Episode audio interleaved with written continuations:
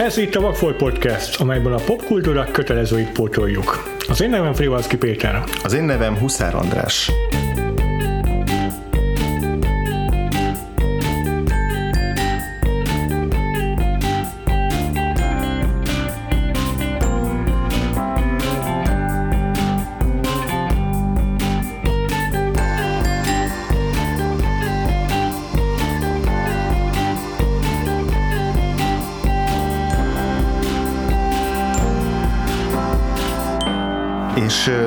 Adásunkkal befejezzük ezt a három részes német blokkunkat. Egy olyan filmmel, ami nemhogy nem a német új hullámnak a részét képezi, de még csak nem is német film, ugyanis Michael, Michael, Michael, Michael igen, Michael Hanekének az 1997-es Funny Games című filmjét fogjuk megnézni, ugye Haneke yeah. osztrák rendező, uh-huh. ugyan Münchenben született, de Ausztriában nőtt fel, ott is alkot, és egyébként meg csomószor ilyen osztrák-francia koprodukciós filmeket csinál, ugye francia nyelvű filmjei is vannak, német nyelvű filmjei is, de uh-huh. semmiképpen sem német rendező. Ennek a filmnek a főszereplő is németek, tehát nem a kb. 10 évvel későbbi amerikai Funny Games-et nézzük meg. Így van ami egyébként ö, minden ö, információnk alapján beállításról beállításra pontosan ugyanaz. Igen, igen, egy-két ilyen összehasonlító YouTube valamit megnéztem belőle. Kicsit néha más a ritmusa uh-huh. az amerikainak, kicsit gyorsabb egy két jelenet, uh-huh. hamarabb zajlanak az események, de nagyjából tényleg ugyanaz. Mm, pár olyan dolog tér el csupán, hogy, hogy máshol mondjuk az autó jelenetben, kicsit néha más a beállítás a képeknek, de alig-alig tér el. Uh-huh. Ugye ez egy, hát nevezhetjük horrornak is, nevezhetjük pszichothrillernek is, de mindesetre ez a film... Van egy egyáltalán műfaja? Postmodern Ez egy családi film. Igen, ez igen. Egy, végre, végre egy családi film a podcastomban, András. Végre egy tradicionális családi film, egy nukleáris családmodell. Mindenki apa, tudja, hogy anya, kisfia. Két dolgot szeretünk ebben a podcastben, a mókát, meg a játékokat. Na, ebben a filmben van móka és játékok. Végre egy film, amit nekünk írtak. Tökéletes, így van. Ugye e, ez a kis család egy igazi ilyen kis jó szituált középosztálybeli család, nagyon könnyen azonosulni tudunk velük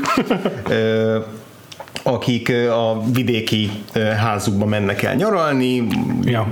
viszik ilyen kis utánfutóval a, a jachtjukat, vagy a, nem jacht, de hanem ilyen kis izé, vitorlásukat. Mm-hmm. Tehát minden, minden készen áll arra, hogy, hogy kipihenjék a dolgos mindennapoknak a fáradalmait és akkor egyszer csak bekopogtat hozzájuk két fehér ruhás, golfkesztyűs, ilyen izé, posztnáci, szőkehajú, szőke és fekete vagy barna hajú, kb. olyanok, mint hogyha ilyen úgy viselkednek, mintha itt nálunk hökelnökök lennének valamelyik főiskolán. nagyon udvariasak, nagyon, nagyon kedvesen beszélnek a családhoz, aztán egy idő után kiderül, hogy ez a kedvesség ez így inkább ilyen fenyegetést akar, és Igen. ebből bontakozik ki egy ilyen brutális másfél órás torture porn film. Ez egy hírhet film, Igen. ez is, meg a, a hát Haneke maga is hírhet egyébként. Haneke maga is a hírhet, sokan szadistának nevezik, Igen. mások provokátornak. Tudom, hogy csomó interjúban különböző filmekkel kapcsolatban, főleg az Amurral kapcsolatban olvastam egy párat. Gyakorlatilag is számon kéri őt az inter, a riporter, hogy hogy ezt a filmet minek kellett megcsinálni.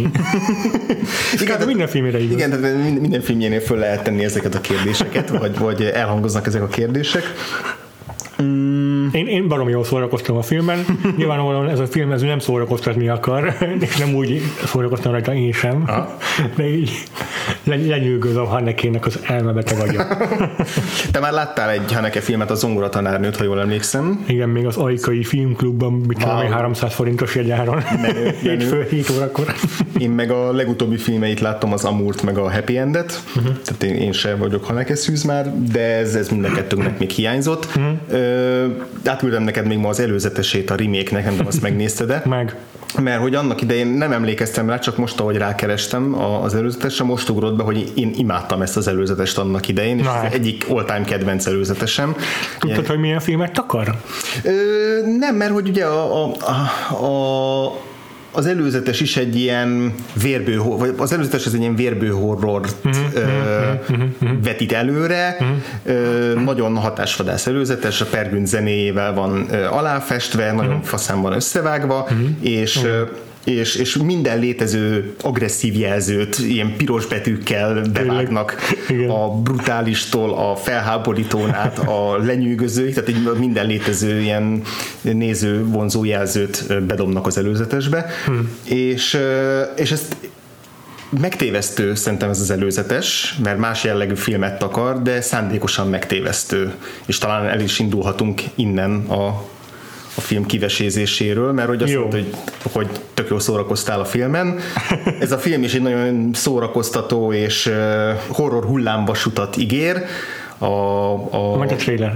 A, a trailer, igen, bocsánat, mm, ilyen hullámvasutat ígér, de hogy ehhez képest a film nekem legalábbis nagyon kevés szórakozást adott abban a szempontból, hogy a, az összes olyan tortúra, amin keresztül viszi a szereplőit, az, az rettenetesen realisztikus és naturalista. Uh-huh. Olyan mértékben, hogy nem a, nem a belegben való gázolással próbálja így, így felfokozni a zsigeri reakciónkat, hanem azzal, hogy minél hosszabban kitartva, minél ö, kilátástalanabbul ö, kövessük végig ennek a családnak a megpróbáltatásait. Tehát ez egy, ez egy megterhelő film, megterhelő Igen, nézni. Ez, ez a legjobb szó rá. Ö, és akkor itt fölmerül rögtön az a kérdés, hogy mit várunk egy horrorfilmtől, meg hogy miért szeretünk horrorfilmet nézni. Vagy értelme ez egy horrorfilm, mert ebbe sem vagyok teljesen biztos, hogy be lehet is katujázni. Aha.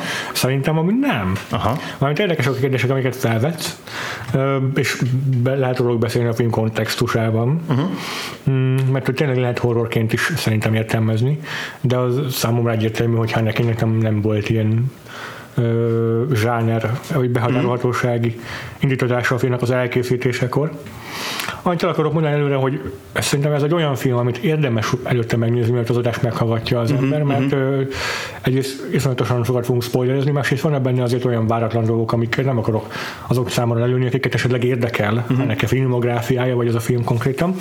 Ja, és még egyéb filmekben is fogok spoilerezni, szinte biztosan szóba kerül a Killing of a Sacred Deer, uh-huh. amiben szintén el fogok spoilerezni dolgokat, és szeretném, hogyha aki nem látta a filmet, vagy nagyon érdekli, az most így inkább előre tudna erről. Uh-huh. Mm. Na de visszatérve a kérdésedre, hogy, mi, hogy ez, ez egy horrorfilm-e, illetve hogy mit várunk egy horrorfilmtől. Uh-huh. Mm, most ez a kérdés csomószor felmerül. Mert a Mother kapcsán is felmerült, meg szerintem a Killing of a Sacred Deer kapcsán is felmerült, és mindenkettőre igaz az, hogy hasonlóan ilyen domestikus, pszichológiai horror, meg ugye vannak a családi uh-huh. elemek is mind, mind a háromban, és egyiket sem nevezhetjük azért egy az egyben uh-huh. klasszikus értelemben vagy horrorfilmnek, mert, mert nem feltétlen egyeznek az összes műfajvonások. Igen. Az ebben a filmben... Mind, mind, mindegyiknek vannak ilyen művészfilmes ambíciói, meg, uh-huh. meg, meg nézőpontjai, tehát uh-huh. hogy ilyen zsánerek és, és alkotói szemléletek határán ja, mozognak, ja, ja. hogy van bennük ponyva is, de hogy mindegyik rendező igazából a ponyva sztorit azt, azt inkább ilyen művészfilmes, filozófikus, egzisztencialista kérdések köré uh-huh. rendezi, főleg a, a, a két párhuzamként felhozott tavalyi film esetében. Uh-huh. Ez a film azért rá is játszik egy csomószor a horrorfilmes trópokra, tehát azért szerintem szándékosan mm. megidéz olyan elemeket, amiket aztán majd jól dekonstruál, de amit, ki, amire ki akarok jutni, az okay. az, hogy szerintem ez a film azért nem horror, mert a horror az be akar vonni téged a rettegésbe. Uh-huh. És ez a film nem? Filmes eszközökkel eléri, hogy, uh-huh, uh-huh. hogy amikor a szereplő fél, akkor te is átérez azt abban a pillanatban, ahogyan ő fél. Az, az, az ismeretlentől való félelem is egy ilyen jellegzetes uh-huh. eszköze a horrornak, minden hasonló elem. És itt a Haneke más ö, módon, más vizuális eszközökkel m, mm, váltja ki benne a rettegést. És egyébként mm, nem is a rettegés az, amit kivált, hanem egyszerűen ábrázolja a jelenetnek a realitását, és az, hogy tudod, hogy ez mennyire realisztikus, az okoz benned rettegést. Uh-huh. Tehát egy ilyen meta szinten okoz, okoz meta szinten állítja föl a szölt a hátadon. De csak meta szinten? Szerintem igen, és a másik, ami Aha. miatt még érdekes, szerintem, hogy a horrornak azért mint minden hagyományos filmes zsánrának, vagy műfajnak megvan az a szerepe, hogy empatizál, tehát egy empátia gépezet maga a filmművészet, és ö, megteremti az empátiát azzal, hogy belőle is kiváltja a félelmet. Na most itt ö, Haneke Hanekénél nem feltétlenül az empátia a cél, mm, hanem csak egyszerűen a puszta ilyen cinema veriti ábrázolása a helyzetnek, és ezen, ezen túlmenően pedig a nézőnek is a megvádolása azért, amiért megpróbálja élvezni a jeleneteket. Az élvezetet úgy értem, hogy nem belefeledkezni a jelenetbe és így szórakozni rajta, hanem a filmes értelemben élvezni, hogy beleélni magad. Igen, na most innen, innen izgalmas a film igazából, ez tök jó, hogy ezek, ezeket így felvezetted, mert, mert, mert pont ezekről akarok beszélni. Na hogy, hogy igen, azt lehet tudni, hogy Hanekének itt mi volt a szándéka ezzel a filmmel. Tehát lenyilatkozta többször, hogy ő azért csinálta meg ezt a filmet, mert elrettentette az, a, ahogy a filme, filmekben az erőszakot ábrázolják, és ahogy a nézők ilyen reflektálatlanul viszonyulnak ehhez az erőszakhoz, élvezik a kínzásokat, és hogy csinálni akart egy filmet, ahol pont ahogy mondod, mert a szinten felhívja a figyelmet a horrorfilmek vagy az erőszakos filmeknek a manipulatív stratégiáira, eléri, hogy a néző az, az bele feledkezzen a filmbe, majd a végén így megcsóválja az ja. ujját, hogy ezt élveztette, idióta. Igen. Na most már tudod, hogy az ilyet nem szabad élvezni. Aha, igen. Ö, tehát neki, neki ez a cél, és ki is mondta, hogy aki a film felénél kimegy a filmről, nem annak készült ez a film. Tehát az, az, az tudja, hogy hogy mit akar a film elmondani. Aki végignézi az egész filmet, na annak szól a film, annak kell levonnia a megfelelő tanulságokat, mert mi a francnak küldte végig ezt a, ezt a kínzást. És hogy valóban ez ugye, ez ugye arra, arra utal, hogy, hogy, hogy a Haneke azt, akarta, azt akarja elérni, hogy a néző az szimpatizáljon, vagy együtt mozogjon a, a két kínzó sráccal, hogy, be, azt, mondja, azt mondta interjúban, hogy, hogy a néző minden egyes horrorfilm nézésénél a bűntársa lesz a gyilkosnak, vagy a kínzónak, hiszen azt várja, hogy milyen izgalmas belezések, meg milyen izgalmas ezért, tortúrák lesznek majd és hogy, és hogy őt, ez, őt ez idegesíti, hogy az emberek nem jönnek rá erre. Yeah. Na most két dolog ezzel kapcsolatban. Egyrészt szerintem ez borzasztóan idegesítő sznobizmus, Aha. és tökre félreérti a horrorfilmek egy jó részének a, a az értelmét, mert hogy persze vannak ezek a tényleg kínzás pornófilmek, mint a fűrész, meg ezé, ami egyébként, hogyha valaki beül a moziterembe és élvez, és másfélben keresztül élvezi az ilyen belezéseket, az sincs semmi probléma, mert mm. akkor azt élvezi, hogy milyen kreatívan oldja meg a rendező, vagy az író, vagy a színészek ezeket az erőszakos cselekedeteket. Tehát ugye van ebben a Haneke részéről egy nagy adag ilyen, ilyen lenézés a, a néző felé, hogy na a néző, főleg az amerikai néző, az olyan ostoba, hogy rá se jön, hogy mit csinál. És a másik félreértés szerintem az ő részéről, az pedig az, hogy a horrorfilmekben még hogyha élvezzük is a kreatív gyilkosságokat, alapvetően nem vagy nem csak a gyilkossal vagyunk, hanem az áldozatokkal érzünk egyet, és a horrorfilmeknek egy jelentős része, vagy akár a leg, legtöbb részénél az a lényeg, hogy mi a moziterem biztonságában végigélhessünk olyan traumákat, amik általában katarzissal érnek véget, ugye Final Girl, valaki életben marad a végén, ha nem, akkor az a trauma, hogy senki nem marad életben, azokban a horrorfilmekben, de hogy, de hogy szembenézhessünk ezekkel a félelmekkel, és, és a végén adott esetben legyen egy katarzisünk, hogy túléltünk egy ilyen borzalmas pusztítást. Tehát magyarul, ahogy mondod, empátia gépezett a film, a néző az áldozatokkal empatizál. Igen, igen. És az az érdekes ebben a filmben, és azért borzasztó érdekes beszélni róla, mert hogy van egyrészt ez a szerzői szándék, uh-huh. és van legalábbis részemről egy teljesen más nézői attitűd, mert hogy én igen, bizonyos fordulatokat, amik a, a két ö, terrorista vagy gyilkos srácnak a, a, a, a részéről érkeztek, azokat élveztem, mert hogy váratlan fordulatok voltak, és ja, ja, ja. ötletes kreatív fordulatok, de alapvetően amilyen nyersen játszottak a színészek, amennyire naturalistán mindenfajta hiúság és mindenfajta ironikus távolságtartás nélkül mentek végig ezen az egész tortúra hadjáraton, én nem tudtam nem velük érezni. Ha, és nem tudtam nem szorítani értük, és persze a film ezt is kigúnyolja, hogy hát te még izé szorítasz a, a, a szereplőkért, hát nem tudod, hogy ebből úgyse fognak kimenekülni. De hogy van egy nagyon érdekes szakadék itt a között, hogy a Haneke mi, hogyan akar engem kompromittálni, és hogy nem azért nem érzem magam kompromittálva, mert én okosabb vagyok, mint ami ennek a Haneke gondolja a nézőket, hanem egyszerűen azért, mert, mert olyan azokért a szereplők és szurkolók, akiket ő csak ilyen eszközöknek tart alapvetően arra, hogy a, a, a tézisét mhm, felállítsa. Mm-hmm, mm-hmm. És akkor itt egy érdekes kérdés, hogy vajon a, a Haneke éreze bármiféle empátiát a családja, család iránt, vagy szerinted, vagy, vagy alapvetően csak, csak, csak egy ilyen mi ez, kísérleti nyulaknak használja őket? Az marha jó kérdés. Nem tudom. És, és, és, és, és, és, bocsánat, és hogy számít-e ilyen esetben, hogy mit akart a rendező a filmjével, és mit szűrünk le belőle? Mert hogy nekem azért ja. tetszik ez a film alapvetően, ne, nem azért tetszik a film, amiért ő akarja, hogy ne tetszen. Szóval érted? Tehát, hogy ő azt akarja, hogy ne tetszen ez a film, de nekem pont olyan dolgok tetszenek benne, amik, amik miatt ő tökre kiakadna. hát igen, biztos, hogy nem lenne ezeket jó elmondanod, ha neki ott kapna szívrohamot. Mert hogy pont az volt szerintem vizuálisan is a célja ezeknek a ennek a fényképezésével, hogy még véletlenül is arról szóljon, hogy empatizálja a szereplőkkel sokszor. Persze ettől függetlenül elköveti ezeket a hibákat néha, vagy hát hibákat a franc, hogy mennyire hát szándékos. Tehát most itt arról beszélek, hogy van a filmben az a jelenet, amikor meghal a kisfiú. Uh-huh. Az ugye egy 10 perces vágatlan jelenet, amelyben először az édesanyát látjuk, ahogyan sok hatás alól próbál kikerülni, majd kiszabadulni. Egy totálos szobáról, ahol a kép jobb sarkában ott van a kisgyereknek a holteste, mellette a, a, az anyuka, és valahol ott fekszik a kanapé takarásában a, a, a férj. Igen.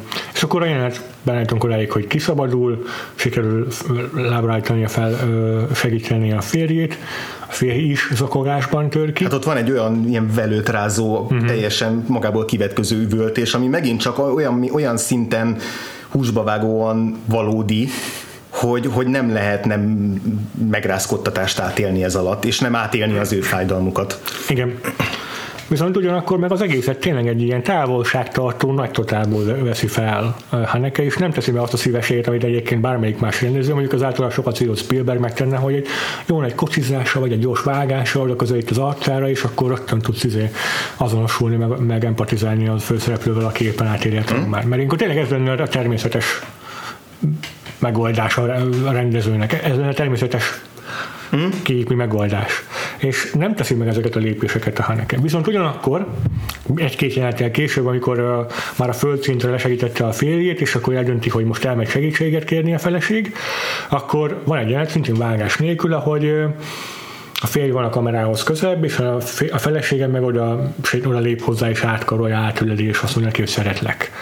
Na ott az nagy totálban van felvéve, csak az arcukat látjuk, és ott is teljesen természetesen, teljesen őszintén tudjuk kiírni az érzelmeket.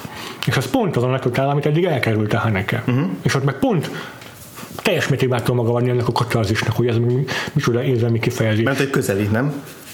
Bocsánat, igen, igen. közeli, elnézést, igen. igen, közeli az, az igen. És és hogy pont, pont, pont ott sikerül egy ilyen hatalmas katarzist elérni a Hannekének ezzel. Ami nem tudom, mennyire volt szándékos. Igen, és hogy, és hogy ebben benne van az is, hogy megtehette volna, hogy sokkal ellenszenvesebbre húzza meg ezeket a karaktereket, sokkal modorosabb, sokkal elitistábban ábrázolja a főszereplőit, de hogy alapvetően jó, az elején operát hallgatnak a, izé, a, a, a kocsiba, és ott azon a, a barkobáznak, hogy olyan felismerik-e, hogy melyik opera énekes énekli az áriát, amire persze lehet így izé izé, lehet ellenszenvesnek gondolni, de, de igazából... Szóval egész viccosan játszolóznak. Igen, és a, és, a, és a csak teljesen rokon szembes.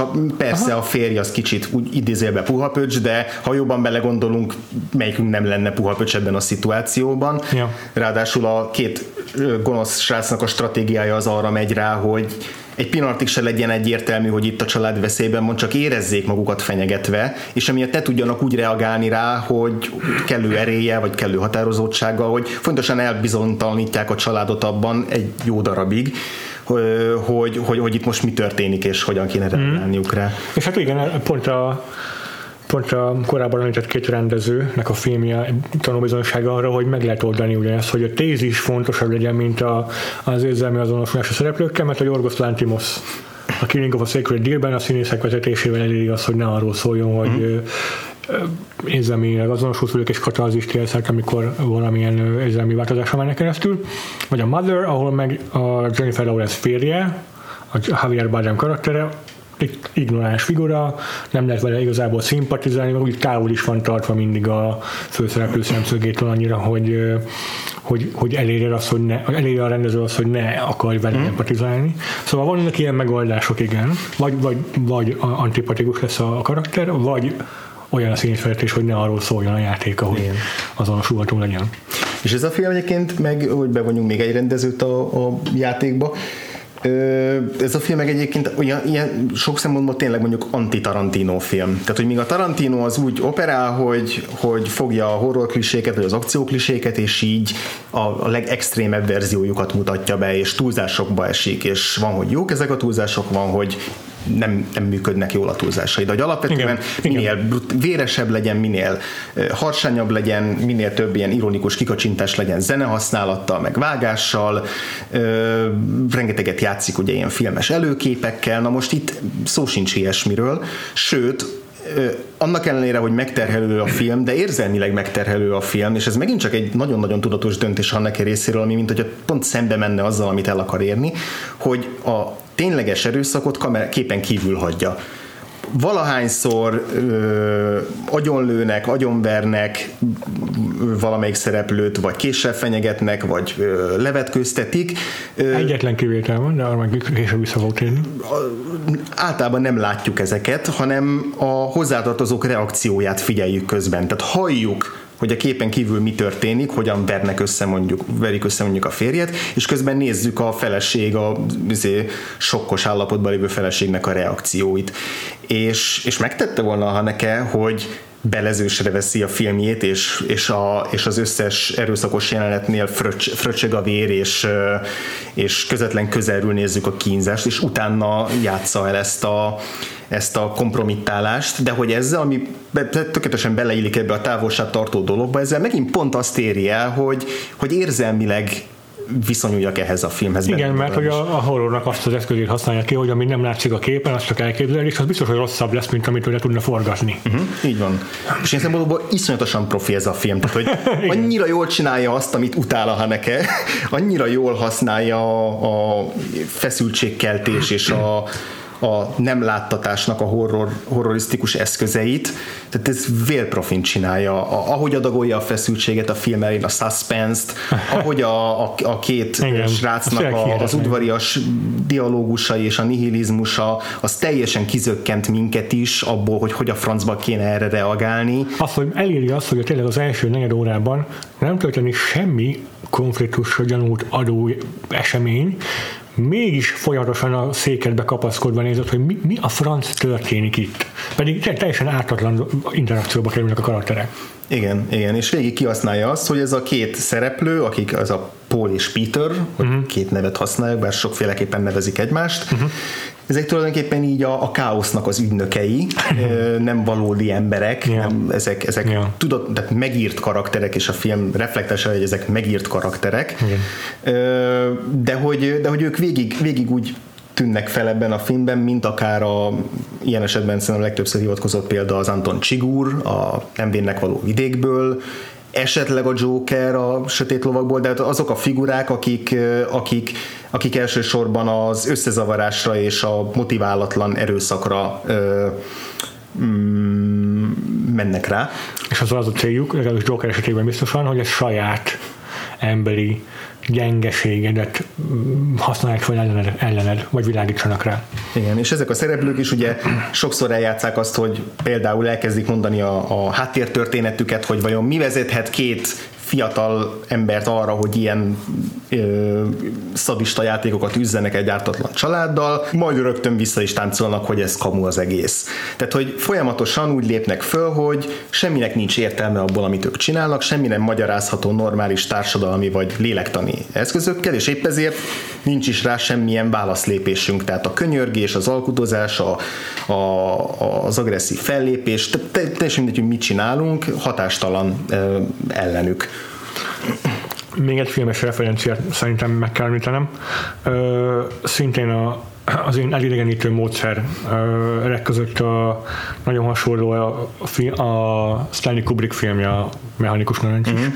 abban pedig úgy éri el azt a rendező, hogy ne akarja azonosulni a családon, akik áldozatok, hogy hát a gonosztevők a, a nézőponti karakterei, uh-huh. a drúgok, és ugye ott is megvan a fehér egyenruha, uh-huh. meg az a teljesen extravagáns viselkedés, Valóban. és uh, ott van, is ilyen prepi fiatalok a főszereplők. Igen, és majd még később akarok beszélni a fallikus szimbólumokról is, amik ugye Kubricknál ilyen túlzásban eső mértékben megjelennek.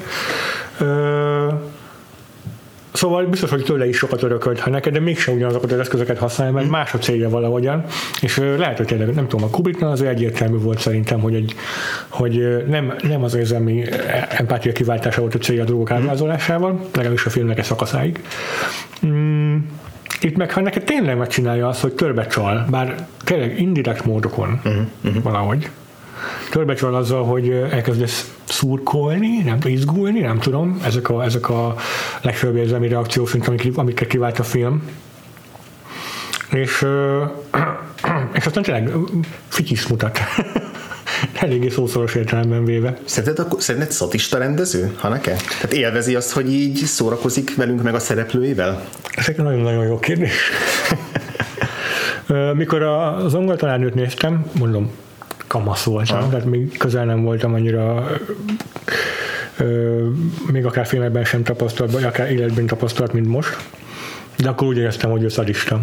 És hogy ez egy sokkal öncélúbb uh, film, mint, uh, mint, amire, mint amit be tudok fogadni. Mm, nem, újra nem tudom, nem, azóta nem voltam hajlandó egy Haneke filmet sem megnézni, ennek oka volt, ugye. Most ez a film viszont azt sugalja számomra, hogy nem szadista Haneke. Uh-huh. Csak csak nagyon magas lóan ül. Te mit gondolsz? Valami hasonlót. Én, én az Amúrral értem át azt, hogy annyira gyűlöltem azt a filmet, Aha. hogy felháborítónak tartottam. Nem, nem ezt túlzás, hogy felháborítónak tartottam, de hogy tényleg nagyon utáltam, és, Aha és, az, és, és ugyanaz a kérdés merült fel bennem is, amit az adás elején mondtunk, hogy miért kellett ezt megcsinálni. hogy jó, persze, valahol értem, hogy igen, ahogy a horrorfilmeknél is, mint mondtam, szembe tudunk nézni a félelmeinkkel, így is a demenciával, meg a halállal, meg öregedéssel szembe lehet nézni, de ahogy ő ezt megcsinálta, az olyan, az olyan, cél, olyan szinten öncélúnak és szadistának tűnt, hogy, hogy azt nem, nem vette be a gyomrom, és mm. felédegesített inkább, olcsónak találtam. És ennél a filmnél én is pozitívabban viszonyulok hozzá, de, de, de ezzel együtt mégiscsak még mindig úgy gondolom, hogy egy nagyon úgymond olcsó rendező a Haneke, abból a szempontból, hogy mik a szándékai, mert miket akar filmekkel elmondani. Ja, hát igen, igen. Tényleg csak provokálni akar, tényleg csak bele akarja verni az órunkat az általa magaslóról elképzelt téveszményünkbe, és ez viszont végtelenül profin csinálja, és ennél a filmnél mármint egy technikailag végtelenül profin. és ennél a filmnél egyrészt ezt az, azért értékelem jobbra ezt a filmet, mert nagyon, nagyon érdekesnek tartom ezt a folyamatos önellentmondást a, a szándék és az elkészült film között. Mm, másrészt pedig, mivel hogy itt a horrorfilmes meg erőszakos trópokkal játszik, valahogy ehhez jobban passzol ez a szadizmusa, vagy ez a, ez a ez az, ha nem is szadizmusa, de, de érzéketlen közönye, amivel a szereplőit mozgatja a filmben mint egy, Igen, mint egy tradicionális családi film. film. Uh-huh.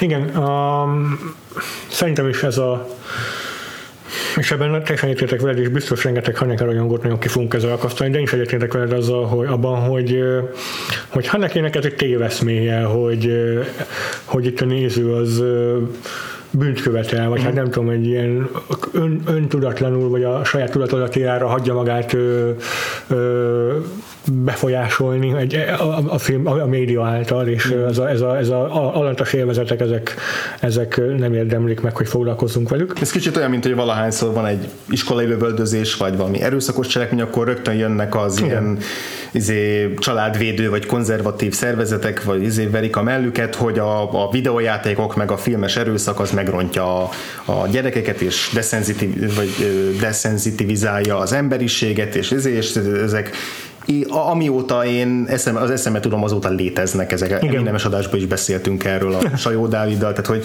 ja. ezek léteznek, és ja. ez is körülbelül ilyen jellegű elitista tiráda. Igen, én ezt nem gondolnám, hogy mondjuk, tehát tudom, hogy te sem ezt mondtad, csak az szeretném leszögezni, hogy szerintem nem tesz egyenlőséget Haneke a médiafogyasztás és az előszörnek az elbogatel, ilyen típusú elbogatelizása között. Ma között nem, de ha valamiféle ilyen, hogy a, filmek, ez, a filmes erőszaknak van egy ilyen erkölcstelen irányba vívő hatása, azt szerintem ő komolyan gondolja. Lehet, mert hát abban is azt értem, azt, azt teljesen megértem, hogy az számára problémát okoz, hogy a médiában, filmekben, teljesen minden szórakoztató iparban az erőszakot bagatelmódon mm. tudja bemutatni. A, a John Wick-et én sem tudom teljes mértékben nézni, élvezettel nézni. Egy idő után számomra komolyan ö, kivált belőlem egy ilyen ellenreakciót az, hogy abban ész nélkül ölnek embereket. Mm.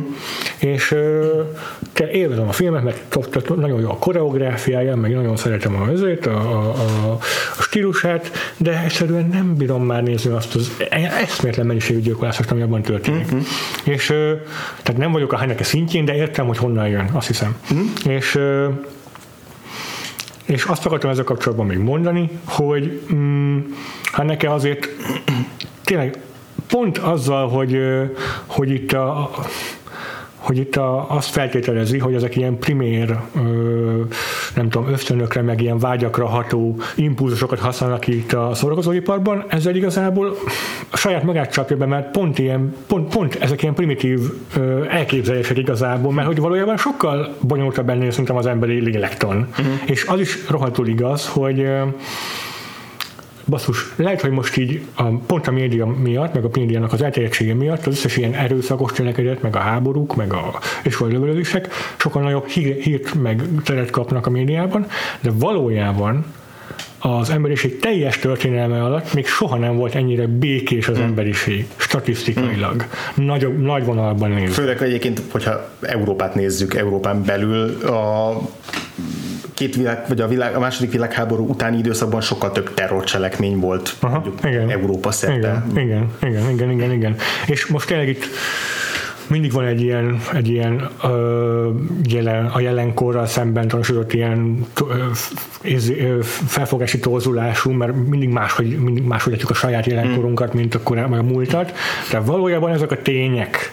És egyértelműen látható, hogy nincsen korreláció a videójátékoknak az elterjedése, meg a médiának az elterjedése és az erőszak között, mert hogy ellentétes irányúak a, a, a grafikonjaik. Szóval ez, ez mondom egy, egy ilyen nagyon téves elképzelés, egy nagyon buta, primitív elképzelés, ami, amivel lehet foglalkozni, mm. amivel lehet érdemes foglalkozni, csak pont az, hogy pont az az érvelés, hogy a média elbagatizálja az erőszakot, az ez egy bagatellérv.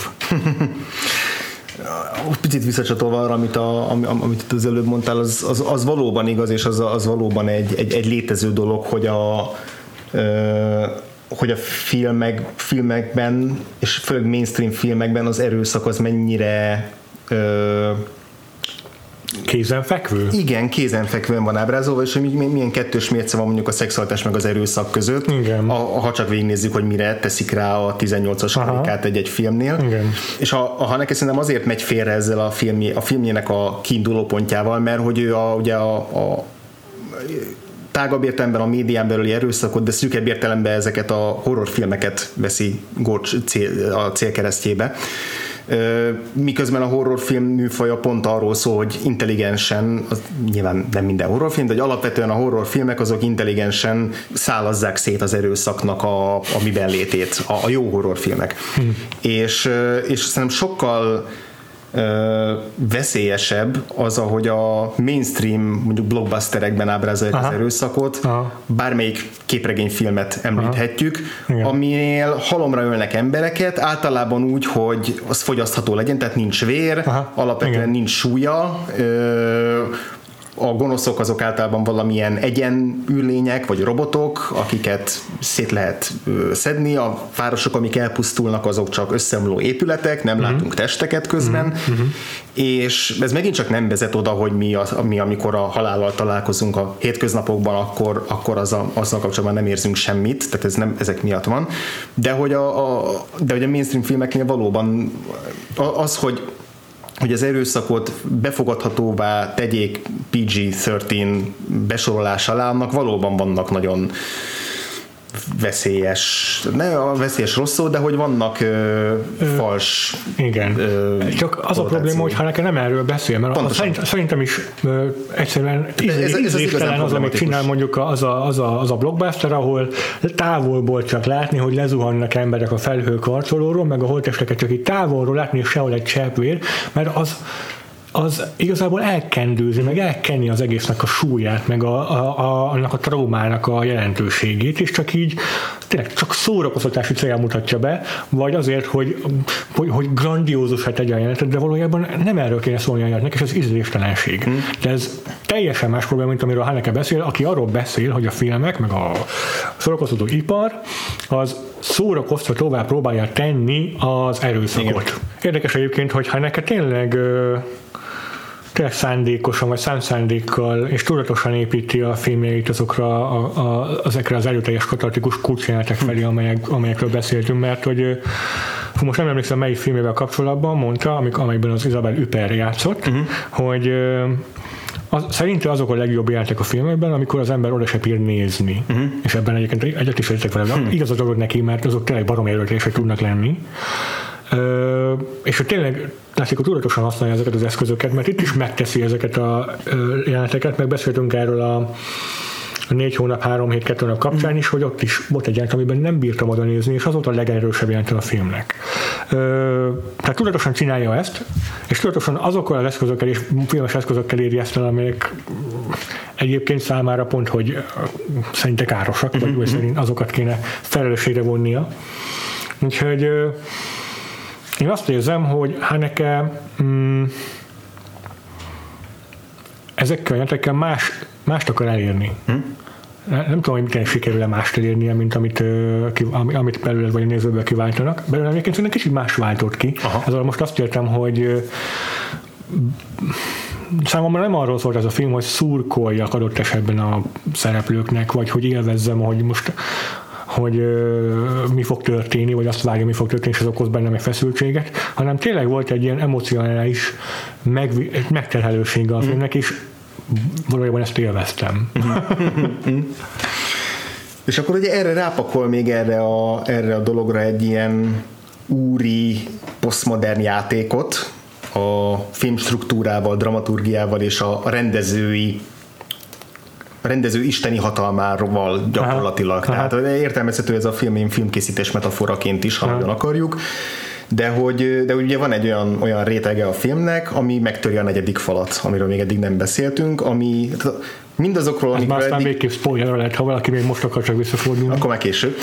Ugyanúgy késő, mint a vannak szereplőinek, abban a pillanatban késő minden, hogy beléptek ebbe a filmbe hogy mindarról, amiről eddig beszéltünk, ha konkrétumokat nem is, de nagyjából erre számítottam, amikor leültem most Igen. megnézni a Funny Games-t. De, a, de a, a negyedik falas részére nem számítottam, és, és ez is, ezzel kapcsolatban is kettős érzéseim vannak, mert egyrészt van ez a posztmodernes, ironikus távolságtartós eleme, ami kicsit megint ez a a, a, az ilyen ennyi megint szórakozó a film, Igen, meg, meg a, a, izé, a könyök pecsétes Aha. professzor leül és, és já, elkezd játszadozni fentről a kis alantas zsáner toposzokkal, van egy picit ilyen íze, Aha. de alapvetően borzasztóan élveztem ezeket a játékokat, amiket a működik. negyedik falon keresztül műveltek a szereplők, ami megint csak szembe megy azzal, hogy mi emocionálisan bármit is érezzünk a szereplők iránt, hiszen ha a film folyamatosan kiszól nekünk, hogy ez csak egy film, akkor nem fogunk ö, olyan mértékben ö, együtt érezni a szereplőkkel,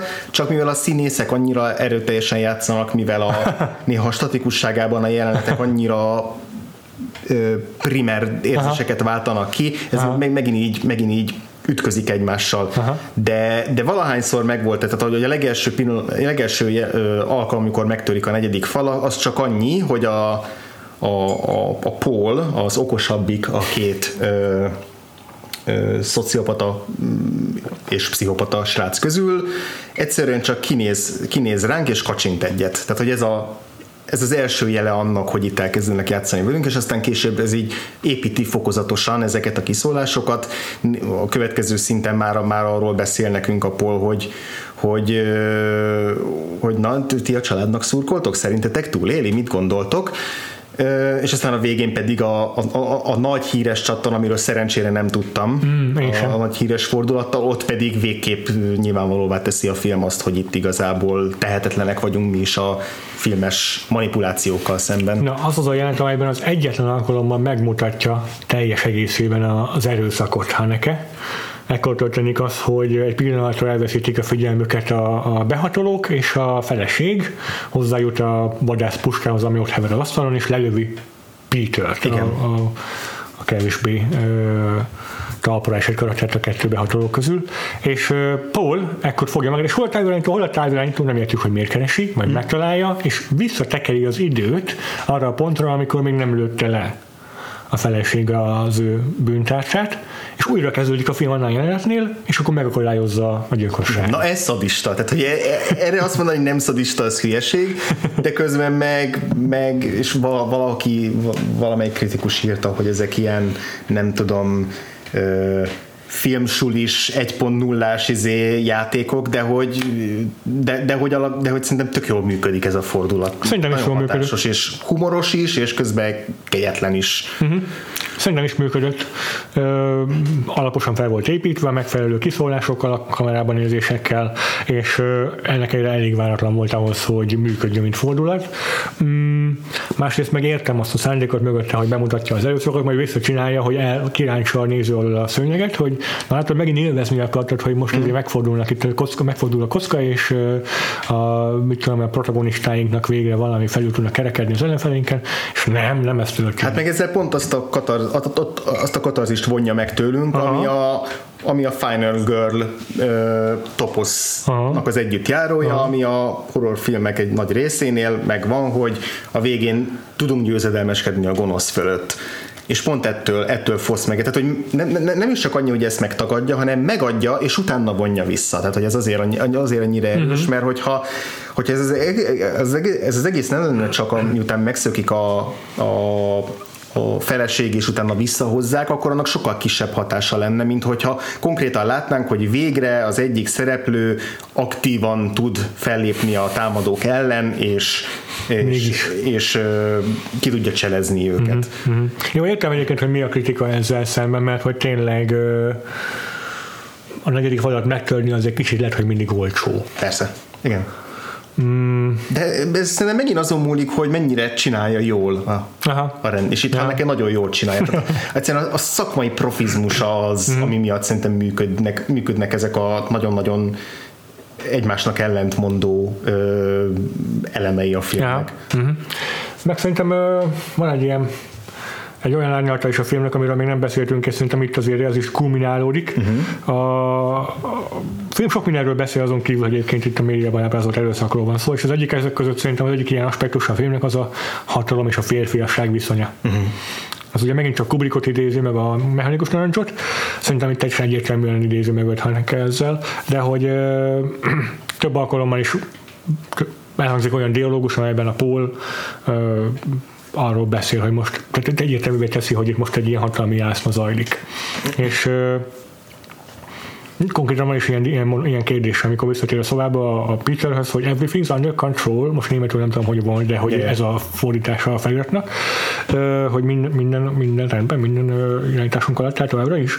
És akkor mondom, ehhez kapcsolódik egy csomó ilyen férfias téma is, mert hogy az apát, az egyezekben megfosztják a férfiasságától a filmben. A férfiasságot azt értem, hogy maszkulin értékeitől attól, hogy meg tudja védeni a családját. Uh-huh, uh-huh. De gyakorlatilag a tényleges kínzások kezdetén. Tehát az, első erőszakos cselekedet, hogy őt majd, majd nem mozgásképtelenné teszi. Igen. És akkor ezt még, áll, még ezt még ki is hangsúlyozza, ha neked egy ilyen vizuális megoldással, ami nem tudom mennyire egyértelmű, szerintem az volt, mikor a sérült lábú apuka ül a széken, és akkor mögötte, vagy mellette meg ott van Peter az ajtóban áll egy golfütővel, golfütőt egy hasonlát támasztja, és az ajtónak tá- tartja, uh-huh. az ajtó félfához támasztja a golfütő másik végét, és hát úgy, áll, mint egy, erek, mint egy merev, merev uh, pénisz.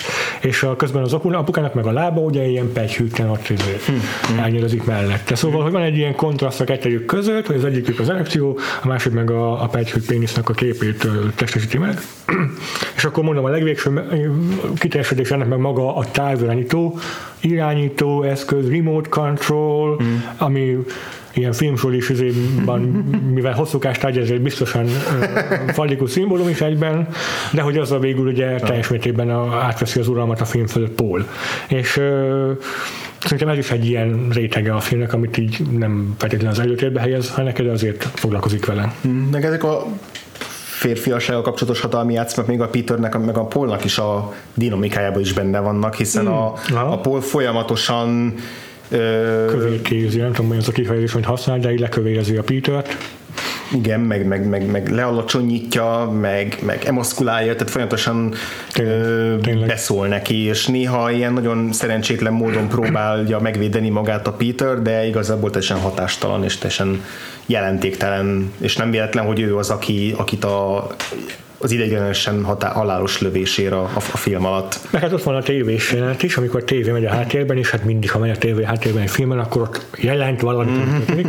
és uh, itt is szerintem számomra elég, elég egyetem, hogy ehhez kapcsolódik a képernyőn zajló események, és az egyik az egy autóverseny, amiben karamboloznak, elveszítik a kontrollt a jármű felett. A verseny... akkor egy ilyen férfias sport, ugye, mint Pontosan. az autóverseny. A másik jelenetben meg uh, emberi építményeket látunk, amelyek ilyen lehetetlen helyeken vannak a szikla hegyén, a szikla ormán vannak felhúzva ilyen luxusházak, amiket elmos uh-huh. a cunami, és hát ugye ott meg a természeti erők végzik el a pusztítást az emberi, emberiségnek az alkotmányai fölött, amiben van egy ilyen mm, a természeti erő és a megállíthatatlan ilyen természeti erő, mint a két karakter, akik itt behatolnak a házba, ott is van egy ilyen összefüggés szerintem. És itt megint tudom kapcsolni meg a, például a Killing of a Sacred Deerhez is, mm. amiben a fiatal srác, szintén egy ilyen behatoló, aki egyben egy ilyen megállhatatlan természeti erő per istenség is, akinek hatalma van olyan dolgok fölött, amik fölött a, családtagjának nincs. Uh-huh. Igen, és a, ha elszabasztjuk, ugye az Oscaros adásunkban beszéltünk róla, hogy mennyire, mennyire imádjuk a Barry Keane-nek a, az alakítását abban a filmben, hogy mennyire creepy. Aha. És hogy ebben a filmben is a, a, a Paul, a Paul Arno, játszó, fin, Arno Fish, Frisch. Frisch. Igen. Arno Frisch. Ö, szerintem elképesztően Aha. Izé, ö, karizmatikus, meg, meg hátborzongatóan ellenszenves is, tehát hogy egy ütni van tenyérbe mászó csávó, de közben pont eléggé ö, izgalmas karakter. Annak ellenére, hogy maga a karakter ugye mint olyan, az nem egy emberi figura, hogy beszéltünk róla, nem egy, nem egy valódi gonosztevő. Ha ez a film nem 97-ben készül el, hanem hasonlít a 2003-ban, akkor egy évvel később Arno Frisch már láttuk volna egy szuper hősös filmben főgonoszként.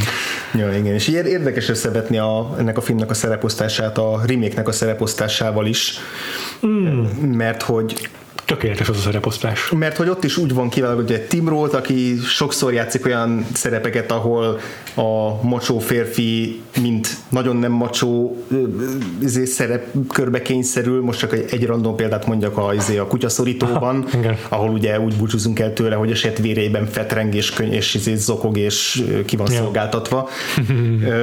a, a Naomi Watts az, mind, az rengetegszer játszik olyan, szerep, olyan női szerepeket, akin a, a, ilyen úthengerként megy végig a film különböző tortúrákon, a Mulholland Drive-tól kezdve a King Kongig akár, tehát hogy ő is sokszor játsza azt a... És a nőiessége egyben a törékenysége és a sebezhetősége is. De ugyanakkor van benne egy olyan, olyan erő, amivel Aha. úgy tűnik, hogy ő ki fog tartani a végsőkig. Mm, igen. Mm, és, és ugye a, is áll a Michael Pitt-tel szemben. A Michael Pitt, aki, pe, aki pedig a, tényleg az amerikai filmes ilyen, tehát Caleb Landry Jones előtt volt Caleb Landry Jones. Nem véletlen, hogy láttuk őt még a, a Hannibalban is mint egy hasonló pszichopata karakter. Tehát igen, van neki testhez áll az a szerep. Meg egyébként nem és, tudom, és, és egyébként szerintem köztük van a legnagyobb különbség így arcra, meg alkotásra, meg színészileg a, igen. a Polt játszó két színész között, igen. mert hogy a Michael Pitt az, az, az inkább egy ilyen csúszómászóbb figura, Aha. meg ilyen rá, ránézésre is egy, egy, egy ilyen hüllő, hüllőszerűbb karakter, a kis lefittyett szemhéjával, meg, a, meg az ilyen egész nőies szájával. Igen, igen, igen, a, igen, igen. A, a német verzió pedig, pedig, pedig egy sokkal férfiasabb, jóképűbb, tehát Szerintem egy kicsit egy ilyen, a, a, különbség az, hogy a Paul egy ilyen már kamaszodó srácnak az arcával rendelkezik, aki így még nem partonásos, de már elég férfias ahhoz, hogy így vonzon a talált, de közben ugyanakkor ilyen tenyérbe már, akkor ilyen tenyérbe mászol, fiús. A Michael Pitt meg egy ilyen nála is fiatalabb srácnak az ilyen kis pufók arcával rendelkezik, és a színész társa is nagyon hasonló, mert ugye a Peterre is, mert a német verzióban játszott Peterre is nagyon hasonlít.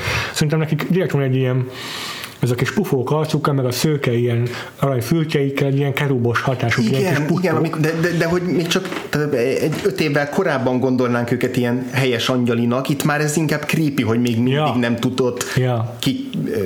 Szőrösödni, meg megférfiasodni. Igen, igen, igen, igen, igen, hiányzik belőlük az inkább ilyen túlt, eltunyult verziója ennek az igen. angyalarcnak. Igen. igen, de akkor is ezzel szerintem, hogy ennek szándékosan próbál arra rá feküdni, hogy itt ugye a fehér ruházat is, mm angyalok, és kezdtük ilyen makulátlanok, ők ilyen, mint, mint tényleg ilyen kis bukott angyalok, vagy nem tudom, mik ezek a hmm. karakterek. Igen, meg tényleg tök jó az izé mechanikus narancs párhuzam, mint hmm. a klasszikus ilyen fehér ruhás hmm. izé, elit el, el, elit fiatalok, akik bomlasztják a rendet.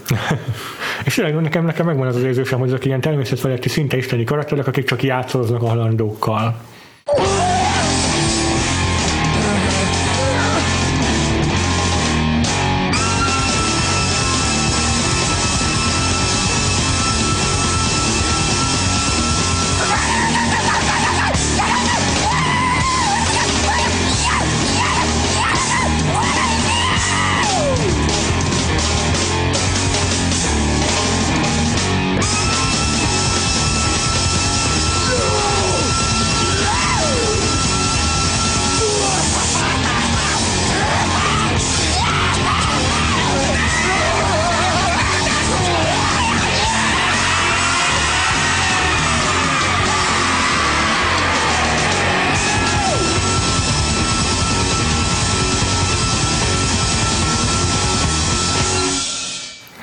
Kiírtam egy pár idézetet a Hanekétől egyébként így a Miket interjúban, szerint egy csomót magyarázta a filmjét. Igen. Tehát egy elég... ő, szer- ő szereti magyarázni a filmjét. igen, igen.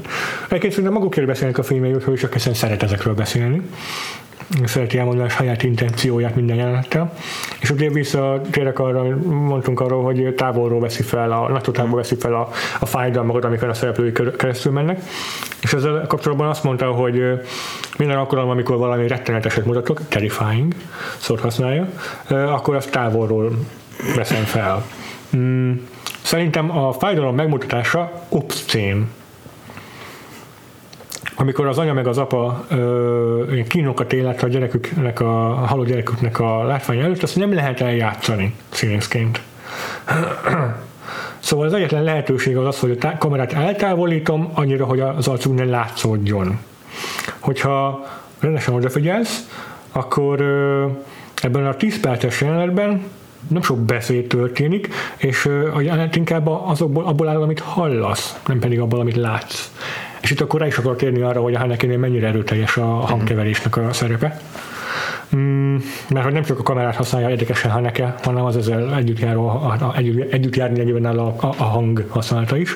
Amiatt, hogy ilyen nagyon mereven ragaszkodik ahhoz, hogy a kamerájával dolgokat nem, nem mutat, ezért muszáj máshogy megoldani ezt, és csomószor ügyesen, ügyesen terjeszti ki a, a, a képzeletünket, vagy hát a, lát, a, a, az élményünket a hangok használatával. Hmm. A, leginkább arról van persze szó, hogy hogyan keveri a különböző sávok hangerejét. De például, amikor a legegy, legelső alkalommal történik erőszak a filmben, az hmm. az, hogy a kutyát golfütővel szétveri Paul. És ebben nem látunk semmit természetesen. Ez csak elhallgat. Igen, egy kis hallunk, a száján hallgat. És hát itt lehet látni, hogy a, az apukát veszi a kamera, meg a kisfiát, akik egy csónában öcsörölnek, és így betölti a hangokat, a, a fülünket a, az erdőnek a malácsi csergése, meg a folyónak a hömpölygése, vagy tó, vagy a fene tudja mi az. És aztán az egész ilyen halkul, halljuk a kutyát, hogy nyűszítesz elhallgat, és utána nem, nem az igazából nem nagyon hangosodik vissza az erdő mm. hangja, vagy ha igen, akkor az is egy ilyen vákumot teremt mm. azáltal, hogy csak azt halljuk. Szóval az is, az is egy ilyen megteremti ezt a, ezt a, ezt a rettegést, amit a, amit a képek hiánya okoz. Egyébként, ha meg a féle, vagy a, a fájdalomnak a megmutatása obszén, akkor a fájdalom hangokkal való érzékeltetés, ez pontosan ugyanannyira az. Tehát szerintem ez megint csak egy bullshit, mert meg, meg akkor igazából minden film obszén, mert mindegyik valamilyen érzelmi hatást akar kiváltani belőlünk képek, aha, illetve és aha, vagy hangoknak a, a kettősségével. és értem, hogy itt bizonyos intim traumák a feldolgozhatóságáról beszél, de szerintem azért ez ebben ő nem gondol annyira, nem gondolt annyira mélyen bele, tehát hogy itt nem, nem, nem arról van szó, mint a holokausztnál, hogy fel lehet a holokausztot filmes formában dolgozni, mert, mert a fájdalmat mindenképpen föl lehet. Tehát értem a, a, azt, hogy a távolságtartással akarja megszüntetni ezt a, ezt a hatást, hogy érteni vélem, de közben a hanghatásokkal pontosan ugyanazt el tud, el, éri el, amit a kamera távoltartásával elvileg szerinte kivon. Érdekes, hogy pont a holokausztot hoztad szóba, mert hogy a Hannekének hogy az egyik veszőparipája a Schindler listája, uh-huh. hogy az milyen manipulatív, uh-huh. és hát az. Spielberg egy manipulatív Persze. rendező. Persze, de ez a film pontosan ugyanúgy manipulatív. Mármint máshogy, de tökéletesen manipulatív, tehát másról se szól a film, mint a manipulációról, és oké, okay, hogy azért, mert hogy ő ezzel akarja felhívni a figyelmet a manipulációra, de ettől még ugyanolyan manipulatív marad a Funny Games is. Nem tudom, hogy így van egyébként. Ö, Ami nem baj, tehát hogy ez nem probléma. Nem, nem, nem vagyok teljesen biztos abban, hogy ugyanúgy manipulatív. Hannekének egyértelműen van egy ilyen álláspontja, hogy egyetlen egy Holocaust film van, ami jó lett valaha is, mm mindegyik más taszító és mm. bugyutál, meg manipulatív. Ez egy, ez egy ilyen francia, azt hiszem cinemaverité stílusú, szinte már dokumentarista, azt hiszem dokumentumfilm, a, bocsánat, egy dokumentumfilm. Mm. A Shoah, gondolom.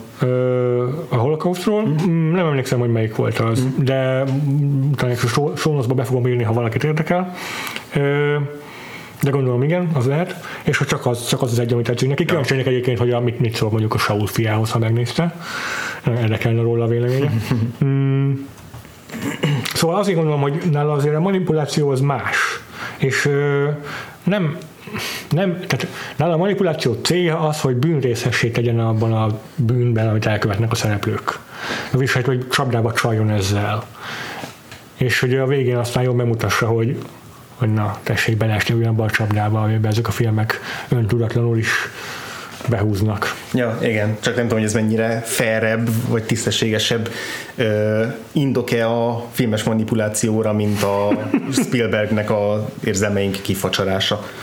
Jó, hát igen, Schindlerből. szerintem van Ami egyébként, bár nagyon-nagyon rég lettem utoljára a Schindler, de a, mindenki csak a piros ruhás kislányt emlegeti belőle, meg a meg a, a ha, ha, csak még egy embert megmenthettem volna ja, az Alien Neeson-tól, de hogy emlékeim szerint azért a Schindler az, az játékidő nagy részében sokkal ö, tárgyilagosabb és félelmetesebb, mint ami ennek mi így utólag képzeljük.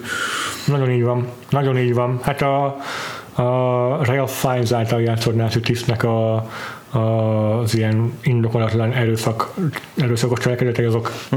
tulajdonképpen lényegében tárgyilagosan vannak bemutatva, és olyan hideg távolságtartással, amit Hanneke is szerintem Igen, tehát szerintem sokkal kev- kevesebb a gics abban a filmben, Aha. mint amennyit utólag beleképzelünk. Igen. Nem tudom, van-e olyan, még olyan hallgatónk, aki úgy hallgatta végig az adás, hogy a filmet magát nem látta, de azért szeretném egyértelművé tenni, hogy abban mindenket egyetértünk szerintem, hogy a filmet érdemes megnézni, mm. és, és azért Hannekével érdemes foglalkozni, akkor is, hogyha vannak olyan filmje, amelyeket tényleg egyikünk se ért, hogy miért volt erre ebben a formában szükség. Igen, és ugye nagyon szélsőségesek a reakciók a kritikusok részéről is, tehát Ennek erre, van, van, van, aki nagyon pártfokolja a filmet, van, aki egy üres provokatív bullshitnek tartja az egészet, ja, és értéktelennek, ja, tehát ja, hogy ja, nagyon ja. nagy a szétlövés, és ilyen szempontból ja. mindig érdekes az embernek saját magának nekivágnia, hogyha van hozzá gyomra, mert azért azt is tegyük hozzá, hogy ez kemény. Igen, kemény viszont, ha már kell válaszolni, akkor pont a Funny Games egy jó választás, mm. és a Funny Games is, ahogy az összes többi Haneke film egyébként Kánban lett bemutatva, kivéve a Funny Games-et, mert az egyetlen Haneke film, amit nem mutat be Kánban, az a Funny Games, mármint, hogy a, az amerikai. Igen, igen. Úgyhogy mondom, van egy ilyen általános elismertsége Hanekének, attól függetlenül, hogy valóban ellenmondásos rendező, sőt ugye az Ambót azt, azt meg is nyerte a külföldi, az idegen nyelvű filmnek jár Oscárt. Fú, ez egy jó kérdés, nem emlékszem, de, de, de jelölték ugye a legjobb film kategóriában oh, is, igen. meg a, a legjobb színésznő kategóriában Manuel Rivát is. Hát olyan kategóriákba is bekerült a, a film, amikbe a idegen film gettójába szoruló filmek nem szoktak általában. Yeah. Valahogy úgy átütötte ezt a plafont, amit át yeah. kellett. Aha. Ez a film egyébként nem ütötte át azt a plafont, amit, amit a, a Haneke akart. Hát pedig egyértelmű, hogy az amerikai közönségnek szánta már, hogy a címe is, ugye Funny Games, még pedig, pedig hát németül beszélnek a filmben. Végig. Igen, és hogyha a nyilatkozatában nem is hangsúlyozza azt, hogy itt hollywoodi filmekről, meg amerikai közönségről beszél, azért alapvetően tudjuk, hogy ez így van. Volt egy Hollywood Reporter interjú, azt hiszem, amiben megkérdezik, hogy miért csinálta az amerikai reméket. Abban szerintem egy nagyon hostilis volt az interjú a riporterrel, mert Aha. hogy milyen több mondatokban válaszol minden kérdésre, pedig amúgy elég kifejtősen szabad válaszolni. De ez egy, szó, egy mondatot mondott rá, azért készült a remake, mert nem találta meg az eredeti az amerikai közönségét. Igen, én is gondolkoztam, hogy egyáltalán miért miért volt jó az, hogy kockáról kockára leforgatta újra, és valóban én is ezt a magyarázatot találtam rá, hogy Egyébként mert szerintem az az értelme, hogy, azt, remélte, hogy, hogy három sztár van benne. Igen, és hogy azt remélte, hogy itt több emberhez eljut a, a, a célcsoportból, akiket kompromittálni akar, meg akit csőbe ja. Nem jött be egyébként, igen. mert hogy nem nézték meg sokan Amerikában, tehát ja. így gyakorlatilag totál bukás lett ebből a ja. kísérletből, amit, ja. hogyha valóban az, csak az volt ezzel a szándéka, hogy hogy, hogy jó rákoppintson a, a vérszomjas amerikai nézőknek az újjára, de, yeah. de hogy ugye, mint ahogy az adásban beszéltünk róla, annyi mindent elért ezzel a filmmel egyébként, ami adott esetben nem volt szándék, ahogy így nem mondhatjuk azt, hogy minek készült el. Sokat lenne arról beszélni, mi értelme van egyáltalán, mi értelmük van egyáltalán az ilyen amerikai remékeknek, amik egy európai filmet egy egy leforgatnak, vagy nagyon hasonlóan leforgatnak egy amerikai stábbal. Szerintem egy egész nyarat kitölthetnénk ennek a témának az átbeszélésére. De, de nyilván nem fogunk, nem fogunk ilyet csinálni, mert nyáron általában szünetre el szoktunk menni. Így van, hát a Watford podcastban ilyen ismerős szó sem lehet. Persze, persze. Ez kb. olyan lenne, mintha ilyen izékről, ilyen egy évben készülő ugyanolyan témájú filmekről akarnánk beszélni, megint csak ugyanúgy semmi értelme nem lenne. Így van, Vagfolt Podcastnak nem fér bele csak, ez csak valamilyen más random amatőr podcast csinálná, de nem nagyon szoktuk követni az egyéb magyar filmes podcasteket, úgyhogy nem tudhatjuk, hogy létezik-e ilyen. De hülyeség lenne, ha létezne. Minden esetre most, hogy kibeszéltük a, a traumáinkat ezzel a filmmel kapcsolatban, jövő héten... Várom várjátok szeretettel vissza a francia blokkunkra. Addig is, András, engem hol érnek el a hallgatók? Téged elérnek például a Twitteren a Frivo név alatt, amit két E-vel, egy V-vel és egy O-val írnak, és van benne még egy betű, amit a hallgatókra bízok, hogy kitalálják, hogy melyik volt az. Segítek, ugyanezzel a betűvel kezdődik az mai filmünk címe is és engem pedig hol ö, találhatnak meg a felbőszült Haneke rajongók, vagy Haneke héterek? a Twitteren a Gains aláhúzás név alatt, ö, ezen kívül a Waffle Podcastot a saját weboldalunkon is elétek wafflepodcast.hu vagy a facebook.com per Waffle Podcast oldalon, Twitteren is ott vagyunk a twitter.com per Waffle Podcast alatt, ahova írható nekünk DM-et, mm. meg hate mails, meg hashtagelhettek bennünket, meg mit tudom én, mit lehet csinálni Twitteren. iTunes-on vagyunk az értékeléseiteket, amivel előre tudunk törni a magyar podcast hatalm rangsorán, mit tudom én. Mm-hmm. És uh, ennyi. Talán más lehetőségünk nincsen, ezen kívül ha Google-be begépeltek, akkor bármilyen más podcast ajánló megtartok bennünket, és akkor jövő héten találkozunk. Addig is. Sziasztok! Sziasztok!